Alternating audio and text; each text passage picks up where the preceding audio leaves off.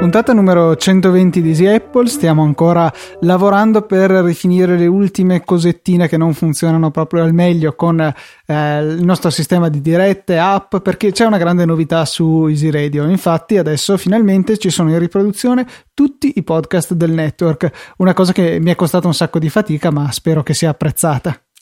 Sì, prima Luca ha avuto la decenza di mostrarmi tutto lo script in P H P e tutta, tutta quella parte di codice nauseante che ha scritto ieri sera fino a oltre mezzanotte, ha, tirato le, ha fatto le ore piccole Luca per riuscire a realizzare il tutto.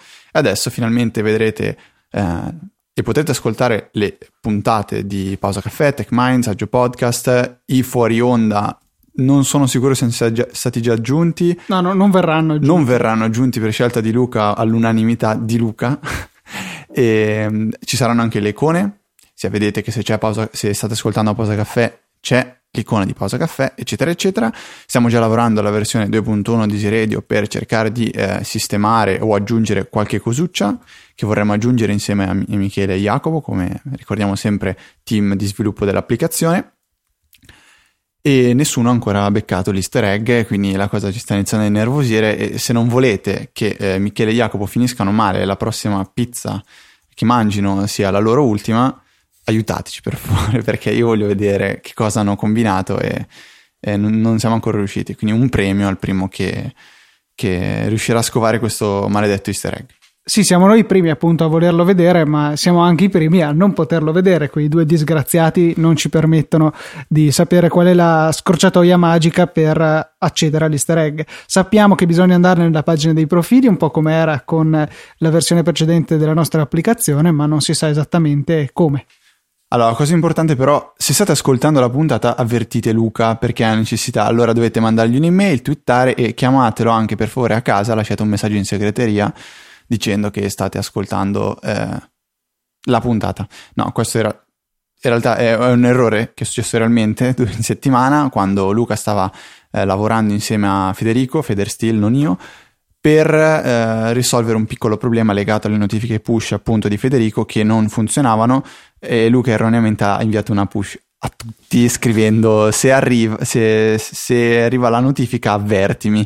Allora sono partite fiondate di menzioni su Twitter, email, messaggi, eh, qualcuno ha menzionato anche me, quindi vabbè è stato perdonato subito, ma vabbè questo, questo è stato un piccolo aneddoto di questa settimana. Seconda cosa strana che è successa, dovuta a manutenzione del server, così dice Luca, è arrivata una notifica da Instacast, chi di voi usa Instacast, Pro, non so se è successo anche con altri, eh, come si chiamano, R S S, Podcatcher, Podcatcher ecco come si chiamano, Podcatcher, ehm, che è arrivata questa notifica della puntata sessantuno e Luca però ha subito detto che è stata manutenzione al server, quindi immagino le solite cose tipo cambio dell'olio, no, pressione pneumatici. Se vuoi possiamo svelare qual è la, l'effettiva ragione. Beh, ti ricordi certo. Quando abbiamo fatto il passaggio da Easy Apple a Easy Podcast che abbiamo dovuto trasferire tutte le puntate? Sì, sì, sì, sì, sì, quel bel lavoro. Quello che hai fatto tu esattamente, la sessantuno non l'hai trasferita. Cioè è stata assente dal feed da settembre, da quando siamo approdati su Easy Podcast. Ma io mi ricordo di un errore perché un ragazzo ci aveva scritto dicendo guarda, guarda che da iTunes non si riesce a scaricare la puntata sessantuno e mi sembrava che l'avessimo sistemata. Quindi eh, vabbè. Io non ho ricordi, non avevo mai eh, sentito di questo errore. Comunque ecco, adesso tutto risolto, potete scaricare tutte le puntate che volete, sessantuno compresa. Ok. Allora, di cosa parliamo in questo inizio? Puntata centoventi, molto interessante, eccetera, eccetera. Vogliamo parlare di Apple? Vogliamo parlare di... Android. Android. Eh, Facebook Home. Ok, ok, no, vabbè, Facebook Home è una gran mossa da parte di Facebook. Poi vediamo eh, che conseguenze avrà sulla popolazione umana. Gente che vedrà foto orride. Sì, eh, io personalmente sarei piuttosto curioso di poterlo provare, però eh, non succederà visto che non ho un telefono Android eh, supportato, però eh, mi pare una bella idea, ecco. Facebook sta facendo di tutto per portarsi al centro dell'attenzione eh, nei nostri telefoni. Effettivamente per molta gente internet e Facebook eh, sono praticamente coincidenti e mh, ha delle funzioni interessanti e anche degli aspetti, se vogliamo, più tecnici barra eh, estetici eh, rilevanti. Insomma, sono riusciti a creare eh, un'interfaccia estremamente fluida con delle belle animazioni che sembrano essere fatte da Apple. Eh, lo continuavano a evidenziare anche durante la... Ehm, La, la presentazione, ecco, di come sono eh, state ricercate. C'è dietro proprio un, uh, un motore fisico per cercare di renderle ancora più realistiche. E insomma, eh, un Facebook che dal punto di vista della grafica per certi versi si è mosso un po' in stile Apple. Mm, n- n- n- non lo so, non, non mi esprimo su questo. Dico solo che Google sarà sicuramente la più contenta tra tutte le aziende, visto che adesso tutte le sue fonti di revenue, quindi pubblicità su Android, sarà sostituita da, dalla pubblicità di Facebook praticamente, quindi eh, Android diventa un'arma che gli si rivolta un pochettino contro e non penso sia, siano felici di certo i signori di Mountain View. Eh, io volevo parlare di, volevo consigliarvi una, una cosa che c'entra poco con Apple, c'entra sì con la tecnologia, Eh, c'entra molto con, li, con l'informazione, eh, nel senso che ormai sappiamo di essere in un'era praticamente dove eh, l'informazione si diffonde principalmente attraverso il web e c'è un, è nato un servizio ormai da, secondo me, un paio di mesi che si chiama Good Morning Italia, o per pronunciamolo un po' più, Good Morning Italia. E, cosa, cosa fa questo servizio? Ti permette di ricevere gratuitamente tutte le mattine una newsletter scritta da veri giornalisti che ti informa sui fatti avvenuti il giorno precedente.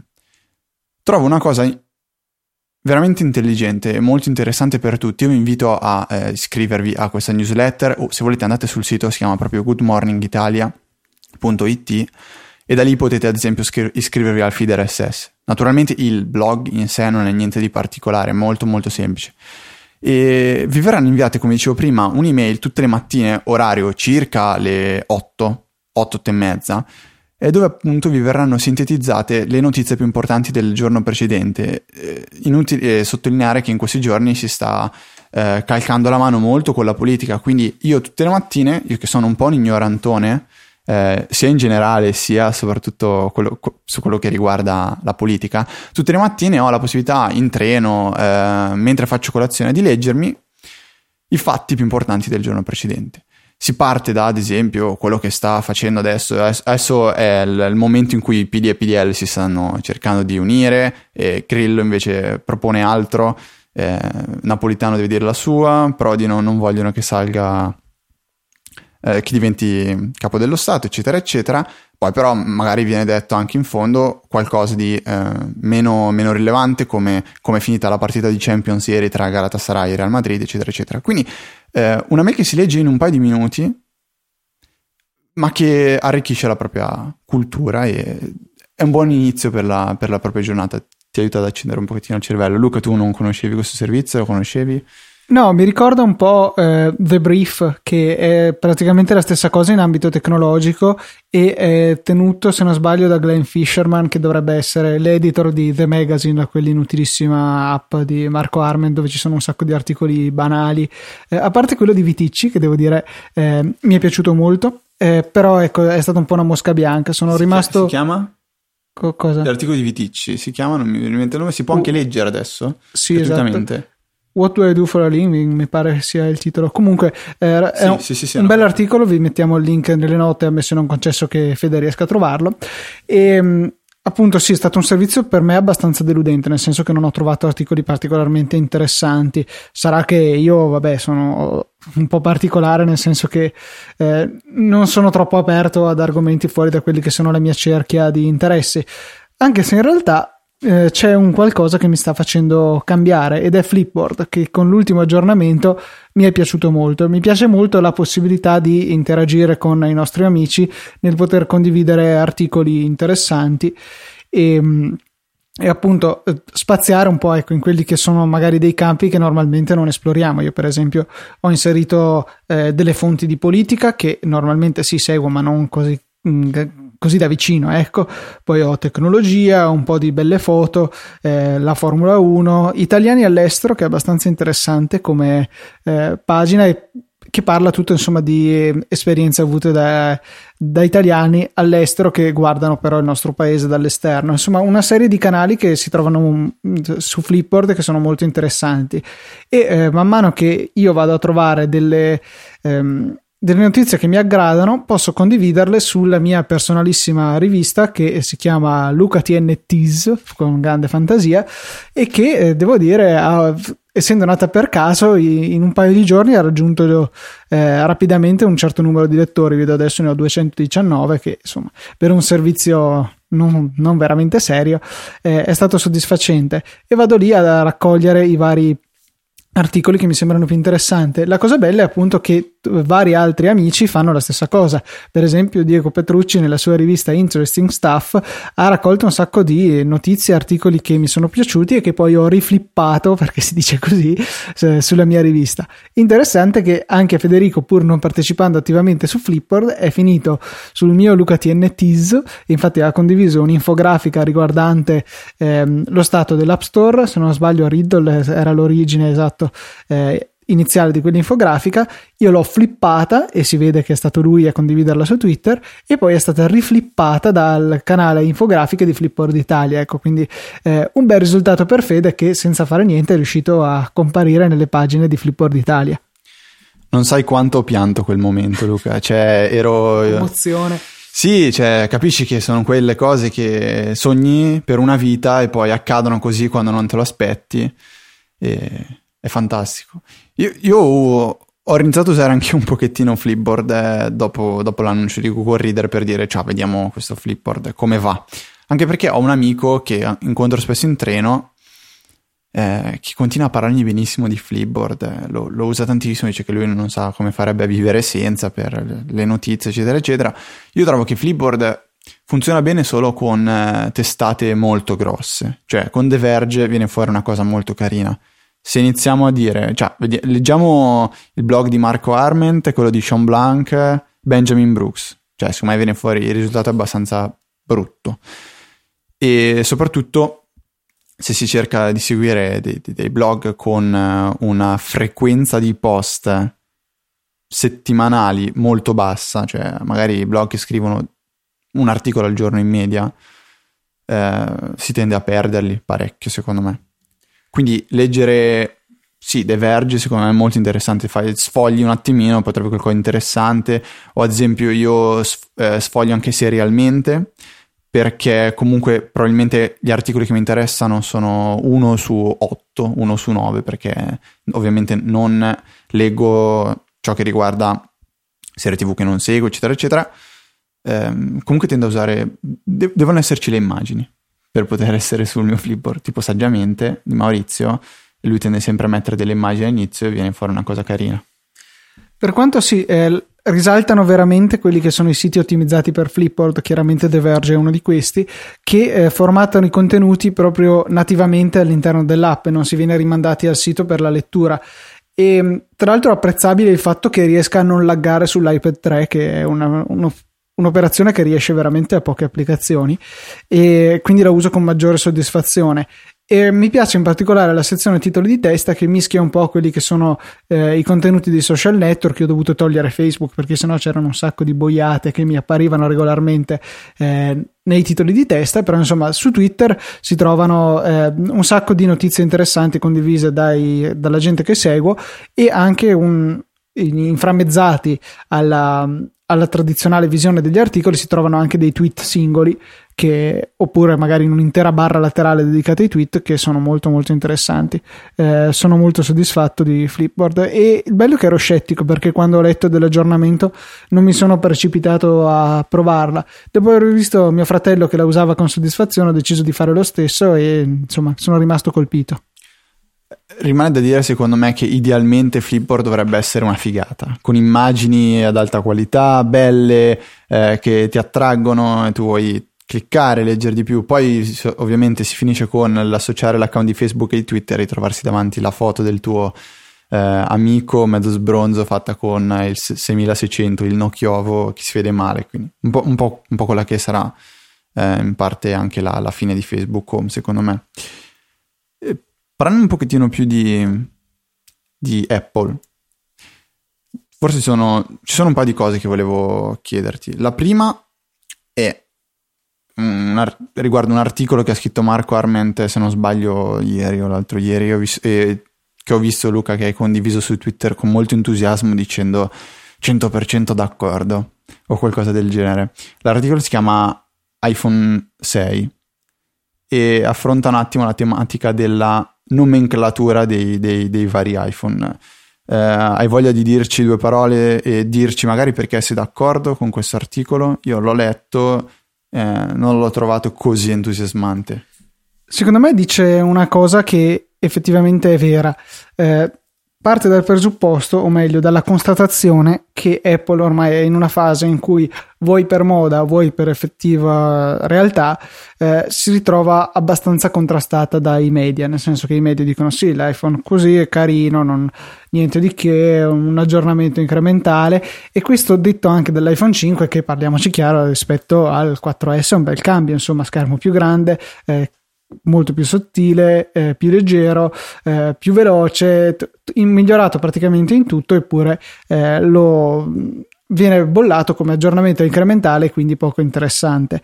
Ehm, questo, dicevano, è già successo anche col quattro S, che fa- ha fatto l'errore duplice di essere uguale al quattro, quindi non vale la pena neanche di prenderlo in considerazione, uguale esternamente chiaramente, anche se in realtà era un grande aggiornamento. Oltretutto poi eh, il fatto stesso di chiamarlo quattro S, quindi una sola differenza col nome, voleva suggerire una piccola differenziazione dal modello che lo ha preceduto, e quindi i media non l'hanno ritenuto interessante. Apple quindi si trova in questa situazione in cui ehm, non viene, cioè de- deve veramente tirare giù i muri per, per ottenere qualche eh, riconoscimento da parte della stampa.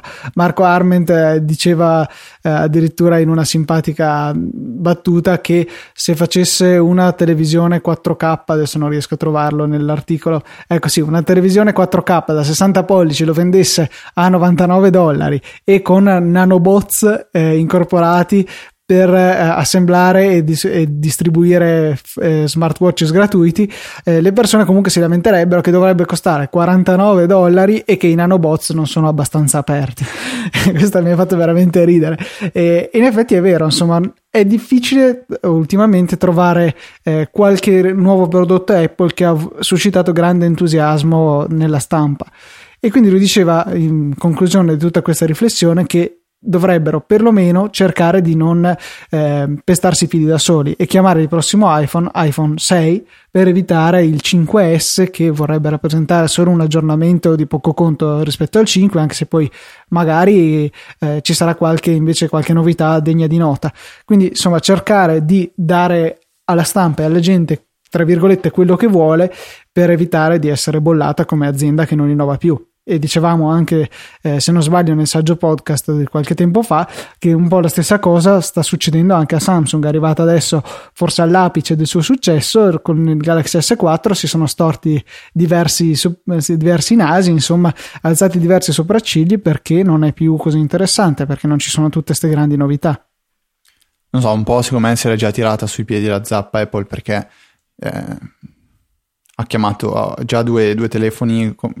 con dei nomi che andavano a simboleggiare degli aggiornamenti incrementali, quindi tre G S e quattro S. Se dovesse far uscire un iPhone che eh, fosse semplicemente un aggiornamento incrementale del cinque e lo chiamasse iPhone sei, si, si attirerebbe comunque le ire de, de, de, delle varie testate giornalistiche, quali The Verge, eccetera, eccetera. Quindi bah, un pochettino la zappa se l'è già tirata addosso. Eh, l'altra cosa che ti volevo chiedere... Che cos'era? Allora, ah, intanto eh, Adriano ci consiglia, eh, riguardo l- l'argomento Flipboard, prima delle notizie, usa Pulse, che è eh, anche questo un lettore di notizie alternativo. Io mi ricordo che l'avevo provato i primi tempi, era molto carino, esiste sia su iPhone e sia per iPad, è gratuito se non erro, e anche questo permette di salvare su Instapaper e ehm, non ha grossi problemi di, di, di grafica per, per, i, per i blog eh, minori, come dicevo prima. Eh, la visualizzazione praticamente funziona a strisce, ci sono delle strisce orizzontali, ognuna di queste appartiene a un blog o a una categoria che voi avete precedentemente creato, e facendo degli slide verso sinistra e verso destra andrete a scorrere le notizie e poi trovate quella che vi interessa, potete selezionarla e eh, leggerla o inviarla a Instapaper, come diceva giustamente Adriano. Eh, la cosa che avevo trovato io mh, di Pulse è che ti trovi davanti so, eh, quindici notizie e praticamente ogni riga era notizia di, di, di una cosa diversa, mentre in Flipboard dici magari entro a leggere qualcosa di tecnologico e hai davanti a te un vero e proprio magazine da, da sfogliare di tecnologia. Vuoi leggerti un po' di medicina, leggi di medicina, lì hai davanti tante tante cose, poi a chi piace a chi no, questo è un pochettino il mio parere. Ammetto, Luca, che non mi ricordo la seconda che volevo chiederti, che era riguardante Apple, e niente, quindi vado un attimo avanti dando una, una notizia abbastanza veloce, cioè che è eh, tornato nell'App Store Strofe, applicazione di cui parlavamo praticamente un anno fa, sviluppata da Alfredo eh, Dellibovi, che è stato ospite nell'ultima puntata di Pausa Caffè. E Strofe è un'applicazione per, che permette di eh, leggere le lyrics delle canzoni che state ascoltando col vostro Mac. Che cosa, scusa? Le, i, te, I testi delle, delle canzoni che state ascoltando, potete usarle sia con iTunes, sia con Spotify, Arduino, Uh, o come che lo chiamano? Radio anche, o eh, anche con YouTube tramite un semplice plugin. L'aggiornamento uno punto due ha portato con sé eh, un notevole eh, ampliamento del, del database, delle canzoni ovviamente, tramite una partnership, e ha portato con sé anche la eh, grafica Retina, quindi se avete un MacBook Pro Retina è il momento di riscaricare Strofe, che è disponibile nell'App Store. Eh, altra cosa velocemente eh, che, che volevo no, che volevo un attimo così eh, menzionarvi era eh, un'applicazione universale gratuita per iOS che si chiama TED e parla eh, cioè è l'applicazione ufficiale dei TED Talk.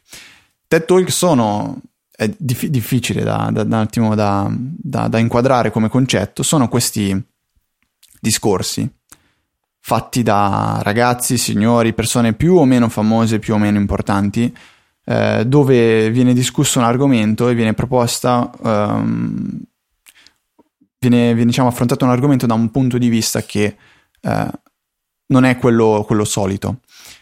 E che cosa riguarda in TED Talk? Di tutto. Si può parlare di tecnologia, si può parlare di medicina, si può parlare di ambientalismo, si può parlare veramente eh, di tutto. Sono stati fatti da, da John Gruber, se non sbaglio li ha fatti a proposito di design, eh, l'evoluzione del design da parte di Apple. Possono essere stati fatti, ecco, uno che io particolarmente ho a cuore è quello fatto da, eh, non, so, non, non azzarderei a dire il fondatore, ma uno dei eh, grossi Uh, supporter di DuckDuckGo, quindi il, il TED sul il bubble filter. Ce n'è un altro ad esempio molto simpatico che è stato condiviso in settimana da uh, non mi ricordo chi su Twitter, che parla di uh, come noi sprechiamo tantissimi um, fazzo, fazzoletti, quelli che ci sono nei bagni per asciugarsi le mani, nei, ba- nei bagni pubblici, e c'è questo signore abbastanza anziano in cui fa vedere molto ridendo come, come ci si possa asciugare le mani con uno solo di questi fazzoletti, quindi un pochettino contribuire a... Tutto ciò sprecando duecento fazzoletti sul palco? No, no, no, non è vero, alla fine fa vedere con uno soltanto. Comunque l'applicazione è gratuita, eh, ve la scaricate ed è universale, e una volta che l'avete lanciata potete guardarvi o eh, i TED Talk che, che più eh, vi interessano. Ecco, l- il motto recita Ideas Worth Spreading, cioè ehm, idee che vale la pena condividere con altri. C'è una funzione molto importante, o meglio, eh, molto interessante, che si chiama Inspire Me. Ehm, voi dite inizialmente che cosa vi piacerebbe vedere, qualcosa di coraggioso, qualcosa di interessante, qualcosa di fantastico, qualcosa di eh, informativo o mh, qualcosa che vi possa ispirare. Voi scegliete una di queste categorie e successivamente dite quanto tempo avete da dedicare alla visione di questo TED. Dite che avete, so, quindici minuti, date l'ok e vi vengono proposti quali TED potete, ascolt- potete vedere che durano quindici minuti, che siano eh, del tipo che voi avete richiesto all'inizio. Provate a guardare qualche TED se non l'avete mai fatto, sono, sono veramente belli. Uno tra l'altro, uno degli ultimi che ho visto è stato fatto da Andrea Latino, che è un ragazzo che aveva partecipato alla, alla pizzata del, del Meet Easy Podcast, e vedere un ragazzo che, che, che, che parla di, dicendo certe cose è stato, insomma, veramente molto interessante. Fonte di ispirazione certa. Tra l'altro ti ho appena mandato su iMessage, e mi raccomando inseriscilo nelle note della puntata, eh, un TED Talk che mi era stato segnalato da Simone Fagini at faegj su Facebook, sì, su Facebook, su Twitter, che riguarda Arduino. È un po' più da Tech Mind che da Easy Apple come argomento, comunque è praticamente una piccola scheda elettronica programmabile, una sorta di mini computer, eh, con cui eh, sono stati realizzati veramente dei, eh, dei progetti molto molto interessanti e simpatici. Vi consiglio di dargli un'occhiata, anche se poi non siete espertoni di tecnologia o non ve ne frega niente dell'Arduino, però insomma eh, guardate un po' cosa hanno fatto. Fatto anche un quadricottero stile quello della Parrot, la R-drone, se lo sono ricreati con un, un Arduino. Veramente interessante, tutti i progetti eh, di open hardware oltre che open source, molto molto interessante e ispirante, ecco, soprattutto vedere cosa fanno i bambini con questo genere di prodotti. Allora, visto che stiamo parlando di tutte varie ispirazioni, io adesso ispiro Luca per... No, non è vero. Ispiri, cioè, non inspiri, perché no, no, infatti, non so se ti passo dal naso. Eh. No, no, tu, tu inspiri le persone. Ehm, allora, volevo cercare di dare là ad un discorso che è quello di Velox o Velox, un tweak che... No, eh, Luca ha fatto tipo una scena tipo, sapete la ragazzina di quattordici anni quando vedono il ragazzo di diciotto che è il fidanzato della sorella più grande, tipo, e la ragazzina di quattordici anni guarda il maschio e fa, è bellissimo, ecco, tipo Luca ha fatto una cosa simile in questo momento, però ha cercato di trattenersi. Allora, Velox è un tweak che eh, sarà disponibile in Cydia tra circa due settimane se non sbaglio, e che ci è stato consigliato da uh, un ragazzo a me molto caro che si chiama Alex, che è stato il mio mentore anni e anni fa, eh, vabbè, tuttora amico, e eh, è un tweak che va a modificare il comportamento della springboard e ci potrebbe dare un attimo l'idea di, di stare usando un ipotetico iOS sette eh, che, mai, che mai arriverà. Ehm, cosa fa Velox, Luca? Aiutaci a capire un attimo meglio. Vi invito innanzitutto a guardare il video che troverete nelle note della puntata, e... e l'idea del tweak non è che sia poi così assurda, perché in pratica vi permette di fare uno swipe con un dito, quindi strisciate, dall'icona dell'applicazione di interesse in giù o in su, personalizzabile, e vi si apre come se quest'icona fosse una cartella, ma dentro non trovate altre icone, bensì eh, delle informazioni relative all'applicazione corrente. Per esempio eh, nel, nei messaggi potete creare un nuovo messaggio e vedere i messaggi in cui presenti. Nel meteo vedete il meteo, nelle note potete scrivere un'altra nota, poi ci sono anche delle cose più discutibili, per esempio se lo fate su Safari vi si apre una mini finestrella in cui potete navigare, eh, anche con la fotocamera potete fare foto senza di fatto aprire l'applicazione fotocamera. Un, sulle impostazioni poi bellissimo, ci sono tutti i toggle del wifi, del tre G, del, del, del tutto quello che potete immaginare. Eh, il tutto con una grafica discreta, insomma, cioè l'effetto è buono. E la funzionalità direi che è veramente ottima, perché se effettivamente potrebbe non essere comodissimo fare le foto da quel riquadrino, eh, magari aggiungere rapidamente una nota o vedere gli eventi del calendario potrebbe essere più comodo che non o aprire l'applicazione nel caso delle note o eh, tirare giù la tendina del notification center per quello che riguarda i calendari. È un Un concept che mi è piaciuto molto, ecco, un, delle buone idee ben realizzate e che mi piacerebbe molto vedere magari declinate in salsa Apple, per cui magari un po' meno personalizzabile, un po' più belle esteticamente in iOS sette. iOS sette in realtà sarà abbastanza dura, però magari per l'otto qualche speranza c'è, però insomma eh, non è così intuitivo, per cui non la vedo tanto come una cosa che Apple potrebbe realisticamente realizzare.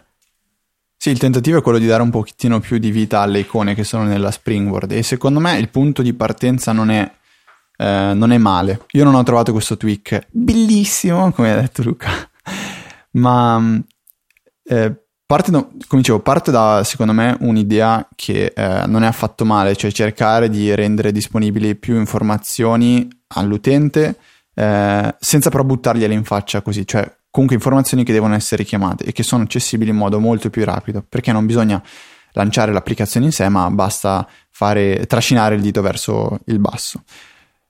Poi secondo me lo sviluppatore si è lanciato, per cercare di esasperare questa funzione e applicarla a tutte le, le, le cose possibili e immaginabili. Cioè, secondo me non bisogna creare eh, una mini applicazione che può essere chiamata più velocemente.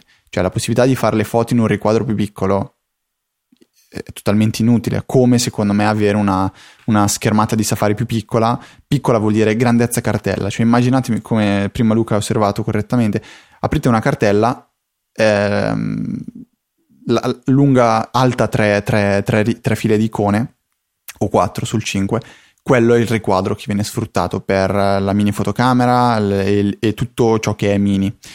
E questo secondo me è sbagliato, però il eh, dar vita alle icone in quel modo, cioè tipo l'applicazione del meteo, eh, non so, fare lo, lo, lo slide verso il basso, avere una mezza informazione, ok.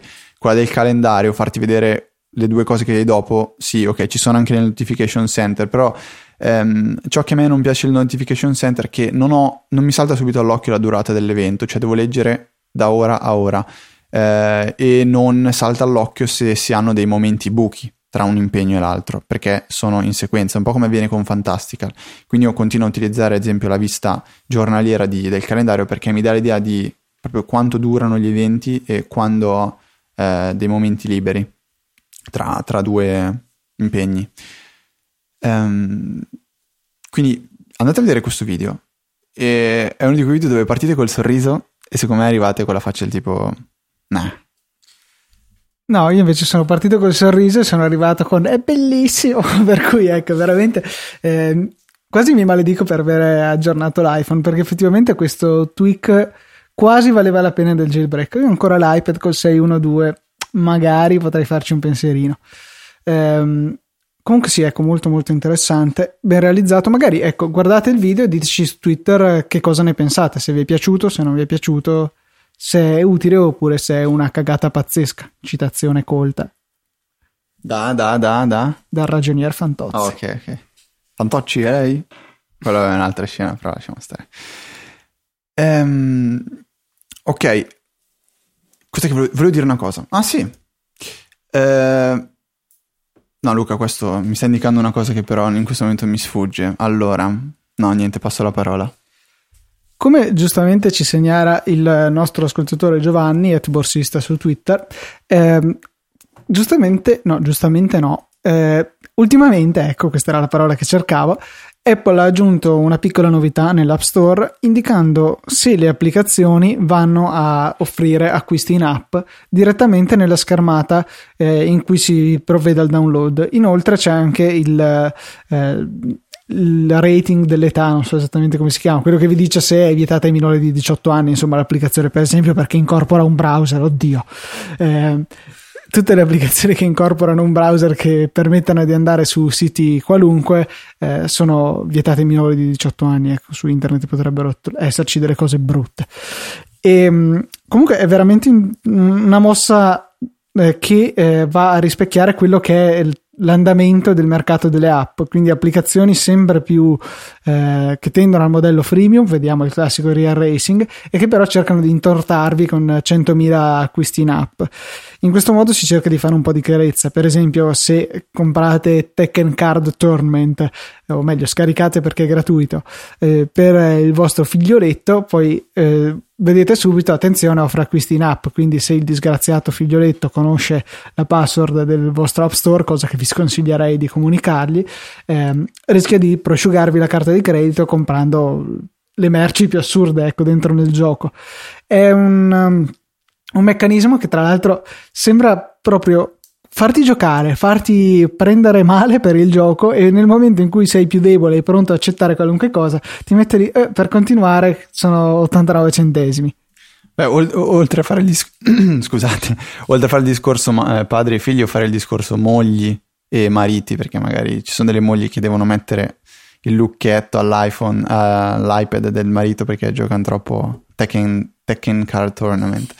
E, no, beh, quando si tratta di in-app purchase e, bis- e il, il relativo discorso del bloccare la possibilità di fare acquisti, andate nelle impostazioni dell'iPhone, eh, ci sono le restrizioni, potete bloccarle. Potete, tra l'altro si può bloccare anche Safari se non sbaglio, tra le varie restrizioni.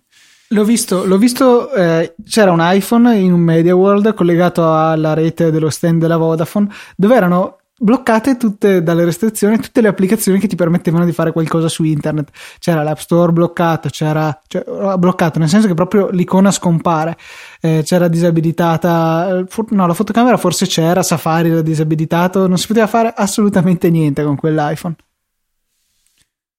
Eh, sì no sto guardando in qua, ci sono Safari, camera, FaceTime, iTunes, iBook Store, installare e cancellare applicazioni.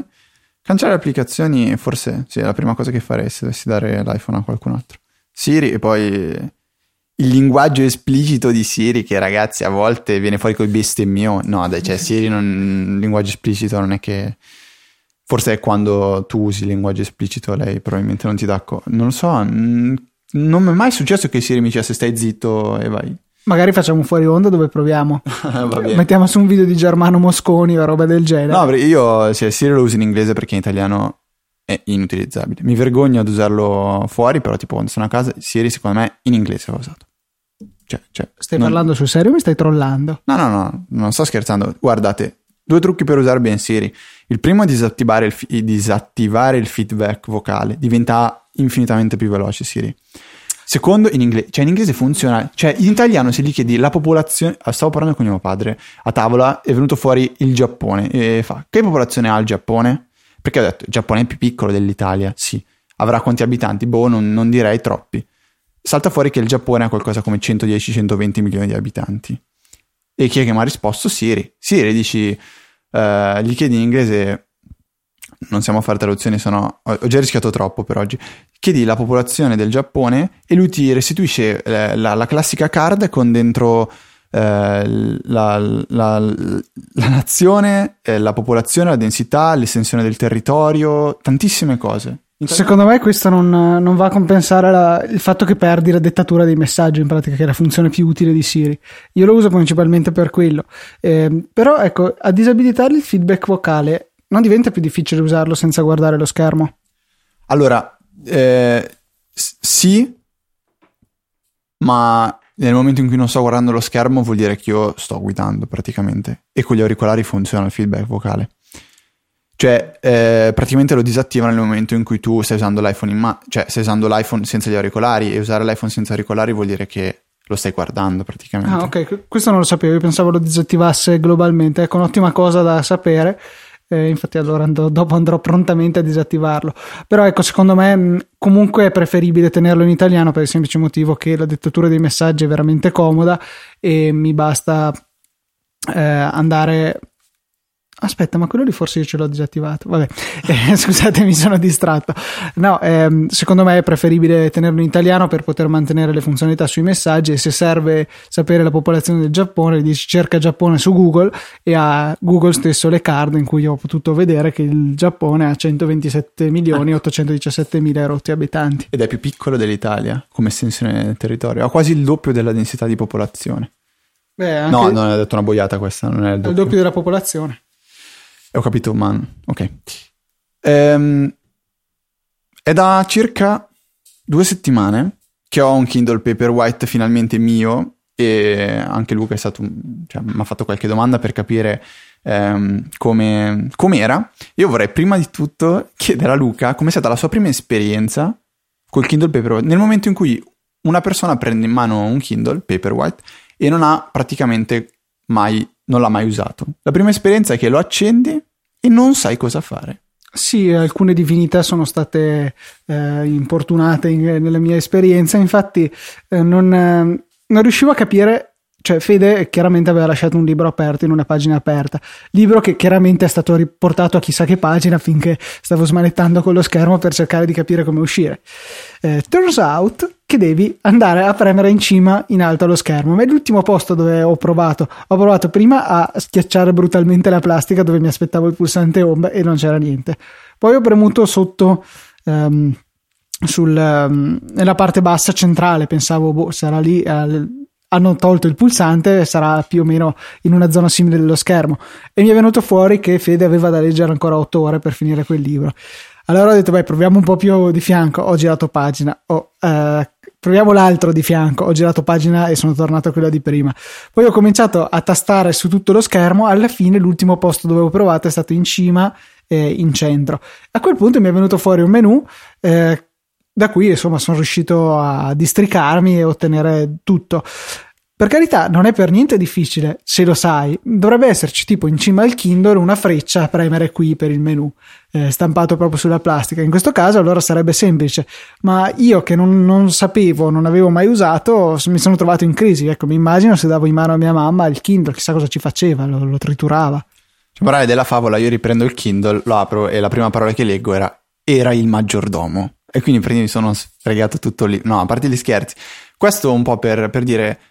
Quanto, sottolineare quanto quel tastino home, che ormai siamo abituati a vedere da, dal duemilasette su iPhone e iPad, e la maggior parte di altri telefoni ha iniziato ad adottare, poi vabbè, sono comparsi altri pulsanti, sia, sia, non sia una stupidata, sia una geniata pazzesca, perché al, al momento uno prende in mano un Kindle, eh, se prende il Kindle Touch, non il Paperwhite, il modello precedente praticamente, comunque ha un tasto che Uh, fa una sola funzione, e tu sai che quella funzione è portarti all'inizio dove, dove, dove tutto comincia, e da lì puoi capire cosa usare perché hai realmente davanti un'interfaccia grafica. Io l'ho sentita abbastanza la mancanza di questo tasto home nel, nel Kindle Paperwhite, che è completamente scomparso, non ha più uh, assolutamente pulsanti, motivo pu- per cui secondo me uh, l'iPad non dovrebbe mai perdere il suo pulsante home, perché è una certezza, è una qualcosa che fa sentire l'utente secondo me molto sicuro. Uno sa che comunque c'è quel tasto lì. E Kindle Paperwhite, allora dico due cose. Eh, avevo già scritto sul, sul mio blog la, quelle che secondo me erano le maggiori differenze tra il Kindle, il Kindle Touch e il Kindle Paperwhite. Io ho avuto modo di provarli tutti e tre, ora, ora sto usando definitivamente il Paperwhite. Partiamo scu- subito da una domanda. Classifica questi tre. Fai la classifica dal migliore al peggiore. Allora, io metterei quasi a pari merito il Kindle e il Kindle Paperwhite, e metterei in fondo il, il Kindle Touch. Eh, penso che se dovessi considerare il prezzo, metterei come primo il Kindle e secondo il Paperwhite. Eh, primo perché io alla fine uso il Paperwhite, penso per una, una mia esigenza, cioè a me piace tanto leggere prima di addormentarmi, e il poterlo fare al buio con la illuminazione particolare del, del Paperwhite, che realmente non dà fastidio agli occhi. A me invece eh. piace tanto smadonnare con il server di, di podcast per far prima di andare a dormire, per andare le dirette. Vabbè, questi sono, sono gusti e... bellissimo. Eh, praticamente mh, la retroilluminazione, no, non è una retroilluminazione, secondo me è fi- cioè, funziona benissimo. Eh, la tengo a, praticamente a livello cinque, perché potete regolarla, ci sono, penso, c'è una scala, se non sbaglio, di venti livelli. Eh, io la tengo molto bassa, e la sera è comodo. Eh, in qualsiasi momento voi accendete il vostro Kindle Paperwhite, che tra l'altro a differenza degli altri modelli ha introdotto lo swipe to unlock, mentre prima premevi il pulsante si accendeva, adesso c'è lo swipe to unlock. Assurdo che non c'era nel Kindle Touch, che aveva uno schermo eh, col touch infrarossi, quindi qualsiasi oggetto toccasse lo schermo faceva cambiare la pagina, mentre il, il Paperwhite, che ha un, un touch capacitivo, quindi come l'iPad, ha una sicura in più che lo swipe to unlock. Vabbè, questa cosa non so se ci sono arrivati tardi quelli di Amazon o... Comunque eh, l'illuminazione secondo me per la, per la sera è, è veramente fenomenale, non, non dà fastidio agli occhi. Io ho provato a leggere sull'iPad, veramente...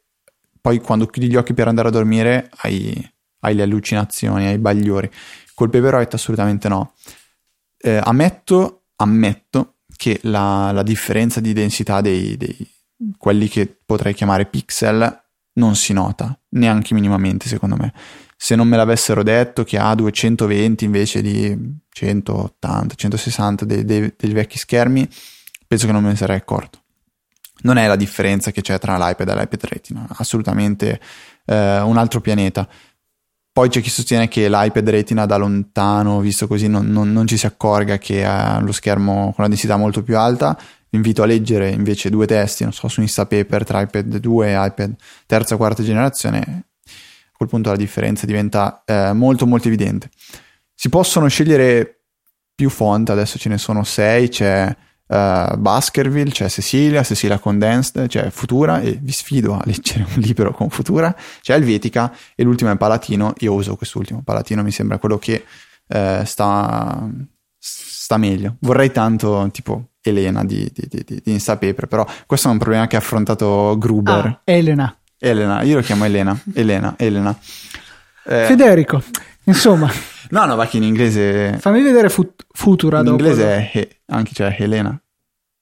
Vabbè. Sono sicuro. Quello secondo me sì c'è Elena, comunque. Vabbè. Quello si dirà Elena perché non c'è l'H davanti, in effetti. No, c'è la canzone di, di My Chemical Romance che si chiamava Elena. Vabbè, lasciamo perdere. Ho passato il mio periodo in My Chemical Romance al liceo. ehm... Cosa dire? Io, boh... Eh, è una cosa un po' assurda. Posso dire, boh, no, è, è una cosa un po' assurda perché nonostante stia usando questo dispositivo per scelta, non il Kindle normale, io continuerei a consigliare un Kindle normale. Diciamo che eh, non so se questa è una vincita o una perdita per, per Amazon. Il Paperwhite è più buono, ma non il doppio più buono. Eh no, non so, cioè un'azienda che sforna questo nuovo proget- prodotto che eh, pompa tantissimo comunque, cioè dice cavolo, guardatelo, schermo bellissimo, illuminazione, eccetera, eccetera. Eh, però poi l'utente, eh, non penso di essere l'unico, continua a consigliare il modello quello base, quello proprio scarno, senza niente. Eh, poi sì, ci possono essere obiezioni, cioè il tasto home alla fine in realtà quante volte lo usi? Quando, quando finisci il libro? Raramente, una volta che sai che devi premere in alto non cambia molto, però si può tranquillamente sopravvivere. Vedi, basta la scritta che suggerivo io prima e si risolverebbe ogni problema. La freccia. No, sai cosa dovrebbero fare? Eh, scherzi a parte, quando lo compri una, eh, un adesivo, cioè sai le pellicole di protezione che ci sono? Qui c'è il pulsante, poi tu la togli e amen. No, beh, la prima volta c'è proprio un tutorial che ti spiega cosa fare, cosa cliccare. Cioè ti stai lì cinque minuti a leggere, anche perché ci sono varie funzioni per vedere, eh, le, per, per fare le evidenziazioni. Eh, cercare le parole che, quante volte compaiono nel testo. Ecco, io prendendo in mano il tuo Paperwhite, comunque dopo aver usato un po', non tanto in realtà, boh, l'avrò usato in totale qualche ora, il Kindle standard, ho notato A, lo, ehm, il materiale del quante retro fas- quanto è fastidioso, che stavo per dire è bellissimo, va. Ah, no, no. Anche, guarda, anche Giulio ha detto che era molto comodo, mi fa venire un... cioè... vabbè, dopo prendiamo la smerigliatrice poi. eh, Invece l'altra cosa, a me dà l'impressione di essere tanto più pesante rispetto a quello normale. Non so, magari è una mia impressione, magari pesa di meno, però a me dà quell'impressione lì. Se, se vuoi controllare, io ti direi che, eh, che pesa di meno. C- certamente su Amazon punto it non lo trovo. eh, sono abbastanza convinto che pesi di meno, però è una di quelle differenze che secondo me non noti. Cioè, rispetto al Kindle... Però aspetta, rispetto al Kindle normale in effetti non lo so. Rispetto al Kindle Touch secondo me è sicuramente più leggero. Rispetto a quello normale, eh, adesso verifichiamo subito. centosettanta grammi il Kindle e il Paperwhite duecentotredici, quindi eh, Madonna, è un bel pezzo sente. In più. Eh, il Kindle Touch eh, non c'è più, però sono abbastanza sicuro che pesasse ehm, più, del, più del Paperwhite, perché... Eh, vedi, allora cioè, eh, io avendo provato solo il Kindle normale c'è effettivamente una grossa differenza.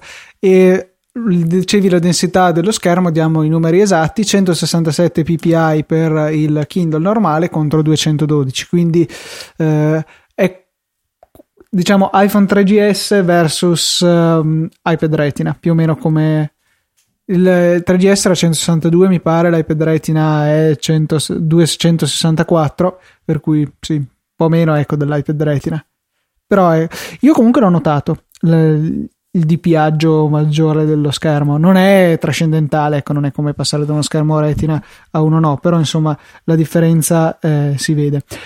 Invece ci segnalano su Twitter, immagino all'indirizzo di Federico, qualcosa.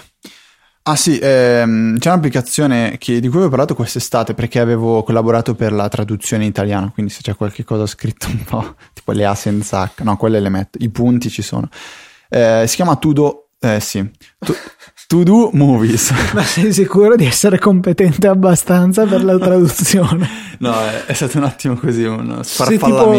Se tipo, se tipo parla di tutt'altro, non lo so, di canzoni, allora si vede che Fede ha sbagliato il significato di alcune parole. No, stai tranquillo che... Allora, si chiama To Do Movies, eh, la versione due praticamente, Eh, anche qui ho aiutato un pochettino per la traduzione. Poi è intervenuto anche il signor Fabrizio Rinaldi, che è un super fan di To Do, To Do Movies. Eh, la versione due vi annunciamo che verrà rilasciata alle ore dieci e mezza a Mumbai. No, ovviamente c- ci sono tutti i fusi orari. Allora alle dieci di eh, San Francisco, quindi sono praticamente nove ore di differenza tra San, San Francisco e eh, Roma. Quindi no, scusa, se alle dieci di mattina sono nove ore avanti. Ah, vero, vero. diciannove, allora alle sette di sera. Ok, quindi alle sette di sera, poi non sarà mai le sette. Dopo le sette troverete eh, l'aggiornamento alla versione due di To Do Movies, applicazione che vi ricordo vi permette di eh, eh, segnarvi i film che volete vedere al cinema, poi verrà detto quando escono, eh, eccetera, eccetera. L'aggiornamento è mh, abbastanza corposo. Devo... Devo ammettere che hanno fatto un ottimo lavoro, sono simpaticissimi i ragazzi che, che lavorano in questa applicazione. Allora io do un'altra notizia, perché eh, non sapevo se poterlo dire o no, però adesso ho visto che eh, ho, ho riscovato un tweet da parte di Riddle, che era stato rilasciato, stato twittato praticamente ormai due settimane fa, me l'ero quasi perso, che eh, è praticamente in fase di beta testing, eh, ultimi sgoccioli praticamente, la versione di Documents per iPhone. Documents, ricordate, software per iPad, gratuito, eh, eccezionale, che permette di gestire diversi tipi di documenti, sincronizzando con tantissimi servizi di, di cloud storage, eccetera, eccetera. Arriverà la versione per iPhone e, e questa cosa mi fa abbastanza contento, perché ehm, Riddle Docs ultimamente mi sta, sta dando un pochettino a colpi, e soprattutto, come ha fatto notare Luca, la sincronizzazione con Dropbox non andava forte quanto... quanto dovrebbe, quanto doveva. Ok, vuoi raccontare una barzelletta? No, direi di chiuderla qui. È stata una bella puntata, eh, con delle gaffe mie, con delle gaffe tue, per cui direi che abbiamo fatto il pieno. Per cui provo di ammetterlo, sto migliorando un pochettino con l'italiano, cioè oggi veramente mi sono impegnato e cioè, ragazzi, ce la sto mettendo veramente veramente tutto. Quindi facciamo il formalismo come l'altra volta, che mi è piaciuto. Quindi un saluto da Federico Travini, un saluto da Luca Zorzi, e l'appuntamento è come sempre settimana prossima alle ore diciassette, la puntata centoventuno di Easy Apple.